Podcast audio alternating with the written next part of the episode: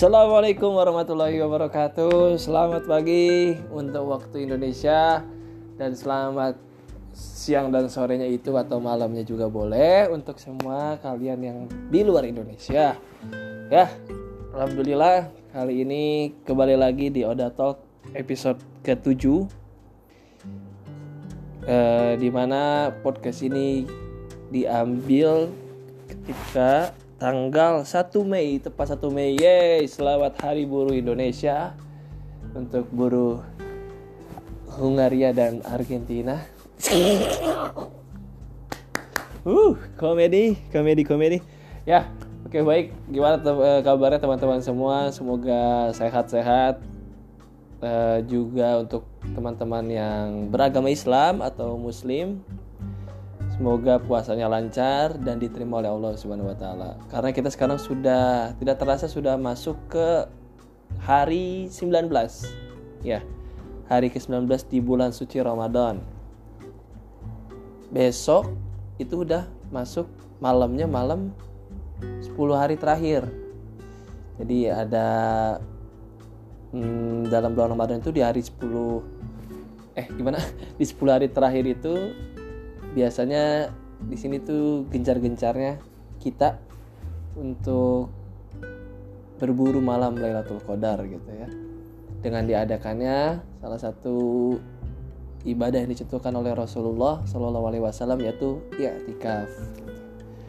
Jadi buat teman-teman yang itikaf yang ada niatan untuk itikaf semoga itikafnya lancar dan juga untuk teman-teman yang tidak beritikaf pun tidak kalah semangatnya untuk terus uh, mencari dan berburu malam Lail- Lailatul Qadar di mana pun itu gitu.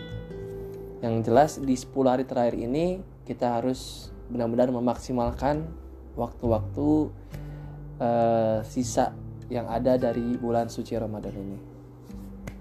Oke, jadi episode kali ini mungkin kita akan berbicara atau ngobrol tentang yang namanya apa ya? Ini aja deh, ya mungkin Oda ini mau bercerita lah ya. Jadi alhamdulillah kurang lebih kayaknya udah hampir mau sebulan atau tepat tiga minggu rasanya. Ya sebulan kurang tiga mingguan. Uh, Oda udah ada di Indonesia gitu. Dan sebelumnya buat teman-teman yang memang sudah mendengarkan podcast ini pasti tahu gitu ya.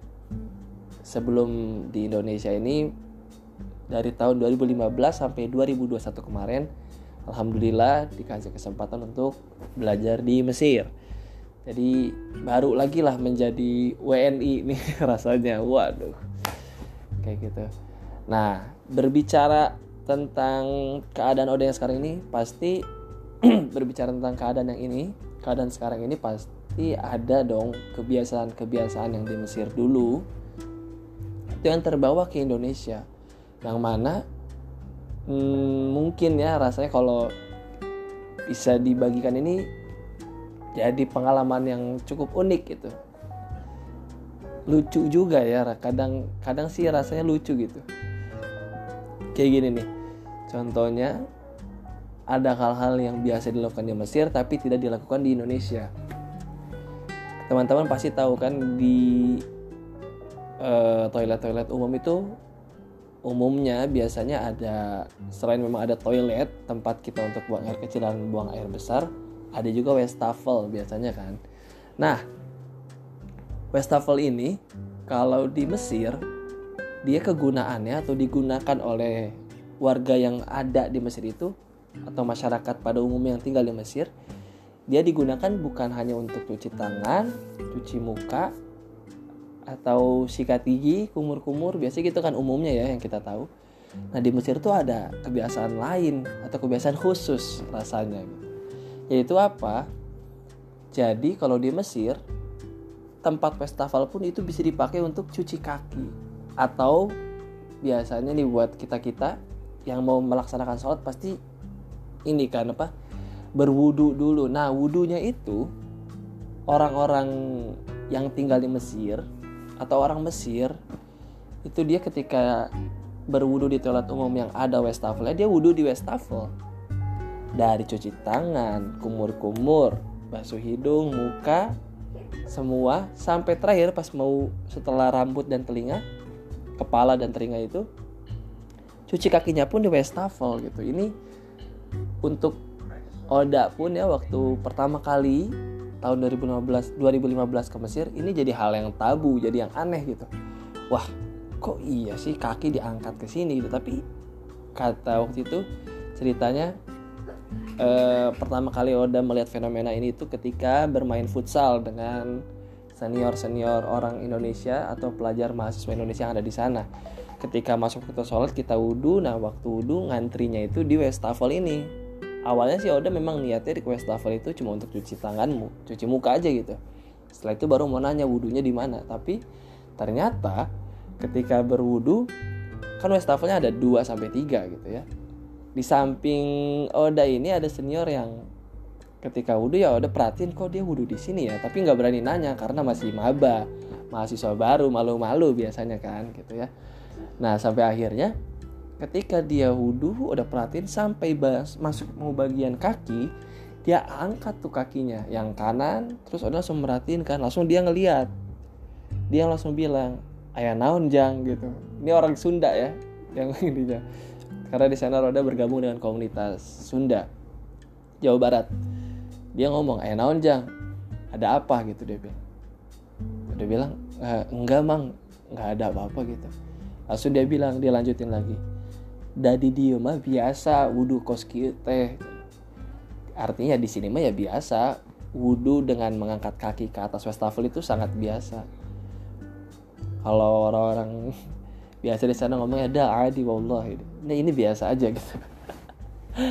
Akhirnya dari situ ya dengan roda air sudah menetap di Mesir kemarin selama kurang lebih lima tahun setengah ya lima tahun beberapa bulan ada masanya ketika 2018 pulang ke Indonesia untuk nikahan uh, adik gitu ya Rido ada masanya tuh ketika lagi di WC bandara Soekarno Hatta ya karena sudah terbiasa itu ya ya udah roda berwudu lah di wastafel yang ada di Indonesia. Dengan kondisi waktu itu toilet umumnya sepi jadi hmm, mungkin nggak ada orang yang merhatiin juga dan juga ya udah santai aja juga sih. Nggak ada nggak gimana gimana gitu perasaannya. Jadi ya lagi wudhu aja gitu ya. Beres buang air kecil. Wudhu oh ya waktu itu ini posisinya kita lagi mau ada liburan keluarga lah. Lagi mau ada liburan keluarga eh, sekaligus bulan madunya Rido tadi yang baru nikah. Jadi ketika masuk waktu sholat di bandara ini Ido dan bapak bapak udah ini dia langsung ke musola gitu Nah Oda karena mikirnya belum punya wudhu dan Oda mikirnya Ido sama bapak sudah punya wudhu jadi langsung berangkat ke musola Oda melipir dulu ke toilet umum gitu. Dengan ya tadi buang air kecil dan setelah buang air kecil baru berwudhu nah ketika wudhu wudhu di wastafel dengan posisi WC sepi ya udah santai aja kan. Cuci tangan kumur-kumur hidung e, muka dan segala macam. Sampai pas bagian kaki nah bagian kaki ini tiba-tiba ada tuh cleaning service-nya masuk ke toilet umum ini. Sambil dia bilang mas wudhu jangan di sini. Di sana di tempatnya dia bilang gitu. Jadi dimarahin gitu. Cuma waktu itu posisinya ya udah dengan santainya ya. Oh gitu mas. Ya bentar ya mas. Nanggung satu lagi. Ya udah angkat lagi tuh kaki kirinya yang terakhir. Karena kan baru kanan tadi ya di posisinya. Ketika si mas masnya marahin. Setelah itu si masnya kan langsung udah beres wudhu dia langsung marah-marah lah. Biasanya ngeguru tuh lah. Dia lap lagi tuh air-air yang berserakan gitu yang muncrat-muncrat yang ngecret di lantai. Karena ada wudhu di situ ya. Tapi pas keluar jujur ya waktu itu ada mikirnya kenapa sih si mas itu marah-marah gitu loh Oda jadi emosi sendiri juga sih karena di dianya nggak bentak duluan gitu marah-marah. Tapi sambil Oda berjalan menuju musola, setelah si mas-mas yang marah itu mikir juga tuh sambil jalan sebentar-sebentar. Ini yang salah siapa ya gitu jadi mikir gitu sambil akhirnya tepuk dada eh tepuk dada lagi tepuk jidat udah astagfirullahaladzim oh ini teh lah bukan lagi di Mesir gitu posisinya lagi di Indonesia gitu kan. Jadi ya sebenarnya keselnya ada lucunya juga yang ngerasa lucu gitu ya maksudnya dengan momen itu gitu. Ngeras ya bingung juga sama diri sendiri ini aduh dasar udah bodoh bodoh. Lu yang salah dah kenapa lu yang emosi? gitu.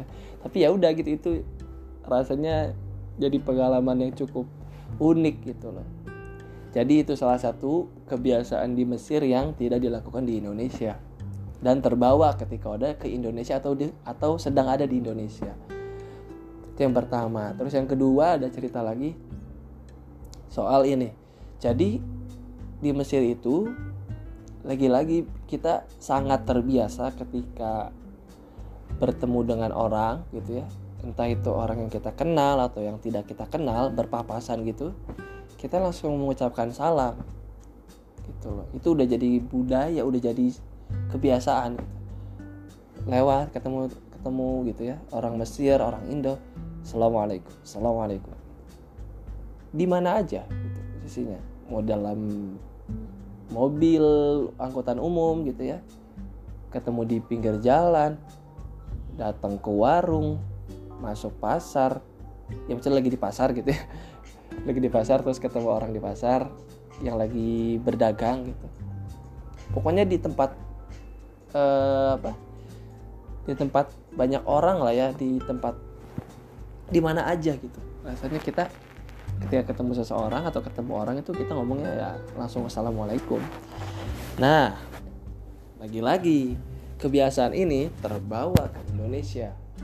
Jadi waktu itu posisinya kayaknya sama sih ini di tahun 2018 juga yang setelah liburan keluarga dan liburan bulan madu adik ya. Jadi ada lagi oh ini udah di rumah di Serang. Jadi di komplek di perumahan yang ada tempatin ini di Serang. Di depannya eh, ada Indomaret dan rasanya setiap perumahan atau sekarang bahkan di mana pun banyak sekali Indomaret atau Alfamaret ya nggak terlalu spesial sih ngapain diomongin juga gitu ya. Tapi ya udahlah emang posis posisinya kayak begitu. Jadi udah lagi dari rumah mau ke Indomaret disuruh buat beli apa gitu dari rumah sama orang tua. Masuk Indomaret dengan posisi waktu itu kita pakai baju kalau nggak salah baju rapi sih. Entah ya lupa entah pakai baju koko atau gamis kah. Pakai baju rapi lah atau kemejaan. Masukin pintu buka pintu Indomaret langsung refleks gitu ya. Assalamualaikum. Itu langsung petugas-petugas Indomaret langsung singkup tangan gitu ya dengan berpose kayak foto-foto minal aidin wal faidin dan langsung bilang waalaikumsalam silakan pak gini. Jadi udah kayak apa namanya udah disangka kayak ustadz banget gitu. Padahal ya emang kebiasaannya gitu gitu. Jadi eh, apa rasanya? Ya itu lucu juga gitu. Ada ketika si mas yang langsung berubah sikapnya ya yang asalnya nyantai gitu ketika udah belum masuk pas udah masuk sambil bilang assalamualaikum. Terus dia langsung kayak kikuk gitu aneh bingung. Ya udah waktu itu cuek dulu tuh. Sampai akhirnya udah masuk ke rak-rak yang biasa ada ya makanan-makanan di sana. Langsung tuh ketawa sendiri. Ya Allah sekarang ini kan bukan di Mesir di Indonesia gitu loh tapi ya udahlah yang mengucapkan salam kan baik gitu ya. Sebarkanlah salam gitu menyebarkan salam kebaikan. Jadi ya lucu tapi nggak ada salahnya gitu. Dan memang nggak salah sih. Oh iya ini nggak salah kalau yang tadi salah tuh yang ngangkat kaki di wastafel untuk di Indonesia karena bukan e, kebiasaannya di sini gitu. Itu menyalahi adat gitu lah ya menyalahi kebiasaan. Ada akhirnya nih ketika bayar ke tempat karsisnya itu kar karcis karcis ya Allah orang lama banget. Ke apa sih namanya? Ya itulah pokoknya lagi bayar ini ya, ya si masa juga lah masih masih bingung kikuk gitu lah dia.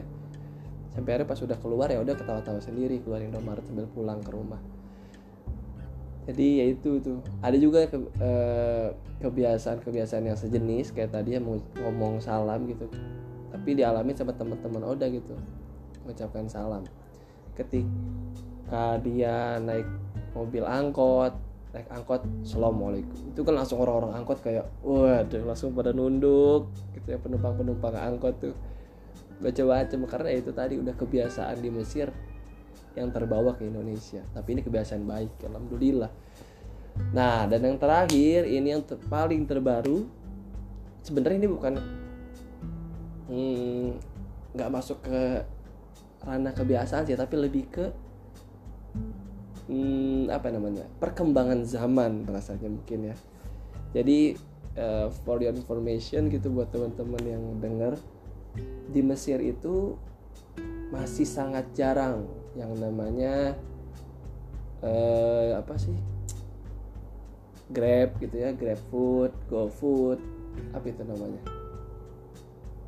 Um, pengiriman-pengiriman online gitu lah ya. Ngirim-ngirim makan gitu beli makanan terus dikirim langsung lewat GoFood atau GrabFood itu sangat jarang gitu.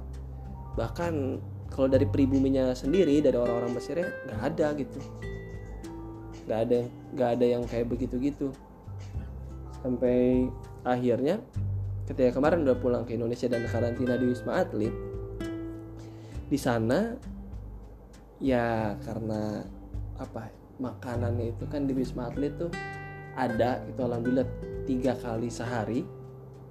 Cuma ya kita waktu itu alhamdulillah ada rizki untuk dikirimin makanan dari saudara-saudara yang tinggal di sekitaran Wisma Atlet di Jakarta. Nah waktu itu eh, posisinya entah di hari keberapa karantina dikirimin makan lah ceritanya. Dikirimin dimsum sama saudara. Ada saudara ada yang di Jakarta. Namanya Kak Devi sama Mas Rudi uh, sama Uwayani. Nah saudara-saudara saudara Oda ini dia nanyain alamat Wisma Atlet dong. Ya udah udah searching udah kasih alamatnya di sini. Saya cerita dikirimlah lewat waktu itu ya lewat transportasi online ini. Ya udah nggak tahu dia waktu itu GrabFood kah, GoFood kah atau apa. Cuma yang jadi masalah waktu itu karena posisinya orang-orang yang baru datang dari luar negeri itu HP-nya tidak semuanya bisa langsung aktif artinya ketika sudah beli SIM card Indonesia pun nggak bisa langsung dipakai gitu karena ada e, harus daftar email email HP ke kantor bea cukai. Nah waktu itu uh, Oda belum ke kantor bea cukai karena harus selesai dulu karantina baru bisa ke kantor bea cukai. Jadi posisinya ketika di Wisma Atlet itu hanya mengandalkan wifi kayak begitu. Nah komunikasinya pasti terbatas dong karena kita nggak punya nomor Indonesia yang bisa dihubungi kayak begitu jadi waktu itu uh, saudara tuh ngabarin dah ini makanannya udah dikirim ya udah dikasih ke si bapaknya bapaknya lagi OTW terus ada bilang oh ya udah kak nanti si bapaknya kirimin aja nomor WhatsApp Oda karena Oda nggak punya nomor Indo yang bisa dihubungi. Kayak begitu nanti mungkin bisa ngabarin aja si bapaknya kalau udah sampai nanti setelah sampai dari kamar Wisma Atlet ini udah turun. Oh ya dan juga wifi ini cuma ada di kamar Oda ya. Jadi ketika ke bawah ya nggak ada internet nggak bisa aktif WhatsAppnya. Singkat cerita si bapak ngabarin mas saya udah di bawah yang mau ngantar makanan kata dia gitu. Akhirnya Oda turun. Oh ya siapa saya turun. Tapi sebelum itu Oda ngecek dulu ke si uh, apa ke saudara Oda ini. Nomornya yang ini bukan uh, kak. Orangnya yang nganterin. Oh ya itu bener dak. Ya udah udah turun pas ketika turun nah ini mulai masalahnya nih. Ketika turun kan kita nggak tahu ya si bapak ini uh, apa bapaknya yang mana dan ya harus menghubungi lewat mana gitu. Akhirnya udah ketika di bawah coba untuk ngobrol ke orang asing gitu ya orang lain yang udah bilang mas pak saya boleh ikut aktif internet nggak? Ikut wifi nya saya mau hubungin orang yang ngantar makanan akhirnya dicoba oh ya boleh boleh mas. Tapi ketika dia sharing wifi itu nggak terhubung tuh nggak tahu kenapa lah. Jadi nggak bisa nggak bisa aktif internetnya. Sampai akhirnya waktu itu uh, adalah oh ya ini dan juga udah karantina itu sama teman ya. Jadi ketika turun pun di, ditemani teman diantar sama teman nah teman udah ini bilang dak kenapa nggak telepon aja? Tapi minta tolong ke si bapak itu yang tadi ketika udah minta internet. Oh iya ya nggak usah internet juga berarti bisa ditelepon nomor si bapaknya. Akhirnya udah telepon lah nomor si bapak yang nganter makanan tadi. Lewat AAA yang sharing wifi. Aduh sorry ya. Kita sharing wifi ini. Pas saya boleh ikut telepon? Mas oh ya boleh boleh. Pas saya telepon hmm, sayangnya si bapak-bapak yang nganter makanan ini nomornya tidak aktif. Mungkin dia pakai mode pesawat. Ngantarnya juga pakai pesawat kali. Waduh ngantar makanan jadi akhirnya ketika itu ya udah bingung lah ya wah ini harus gimana nih? Nganterin eh nganterin nyari tahu si bapaknya yang mana dan oh iya sama ini. Aduh ini kurang terstruktur. Tapi ya gini gambarnya ketika turun nah yang Oda lupa dan yang Oda nggak tahu itu yang nganter makanan atau yang pakai seragam GoFood dan GrabFood itu kan bukan satu orang dong gitu. Dan Wisma Atlet tuh banyak orang dan mungkin banyak orang juga yang dikirimin makanan. Jadi ketika turun tuh kesan yang pertama tuh langsung waduh yang mana nih orangnya? Gitu. Tapi itu tadi lah akhirnya udah coba cari internet coba hubungin lewat telepon nggak bisa. Sampai akhirnya uh, dan apa posisinya itu kita orang-orang yang di karantina nggak boleh keluar dari kawasan wisma atlet jadi kita berhenti di pagar-pagar dan mereka-mereka yang nganterin makanan di luar pagar berarti ya. Kayak yang lagi di besuk ketika di penjara gitu rasanya. Dan di luar pagar pun ada pedagang-pedagang asongan. Nah pedagang-pedagang asongan inilah yang ketika ngelihat gelagat udah nyariin orang dia nanya mas nyari siapa? Udah bilang nyari ini mbak yang nganterin makanan oh ini kan banyak mas. Yang mana? Dia bilang. Udah bingung juga nih udah. Terus dia bilang e, grab food atau go food mas? Nah ini masalahnya. Masalah selanjutnya. Selain tadi masalah yang pertama udah nggak tahu kalau misalnya yang ngantar makanan itu bukan satu orang doang yang kedua ketika ditanya sama si pedagang asongan ini grab food atau go food? Nah udah tuh nggak tahu gitu loh data ataupun informasi yang dikirim sama saudara Oda yang ngirim makanan pun berupa screenshotan itu nggak ada logo GrabFood atau GoFoodnya gitu. Atau mungkin emang dasarnya karena Oda nggak tahu aja sebenarnya itu kalau orang umum pasti tahu ini GrabFood atau GoFood. Cuma lagi-lagi gitu karena udah baru datang lagi ke Indonesia jadi udah nggak tahu nih yang mana ini, apa ya? Bingung tuh udah nggak bisa jawab ketika pedagang asongan nanya. Akhirnya diem aja tuh udah gimana ya aduh bingung nih. Sampai akhirnya udah itu mah dengan PD-nya aja dengan santainya aja ya udah udah teriak semacam teriak lah yang manggil gitu. E, di pagar itu ke orang-orang yang di luar. Udah teriak ini. E, yang bawa dimsum gitu waduh dimsum dimsum gitu. Oh ya ini makanannya dimsum lagi-lagi aduh. Tadi udah dibilang belum ya? Ceritanya nih kayaknya kalau nggak dibilang dari awal kurang lucu pokoknya ada dikirim dimsum gitu. Jadi udah teriak untuk cari tahu siapa si bapak-bapaknya yang mana. Jadi udah teriak dimsum dimsum gitu loh. Seperti kayak orang yang lagi jualan sih rasanya gitu. Sampai akhirnya nggak ada yang nggak nyaut juga tuh.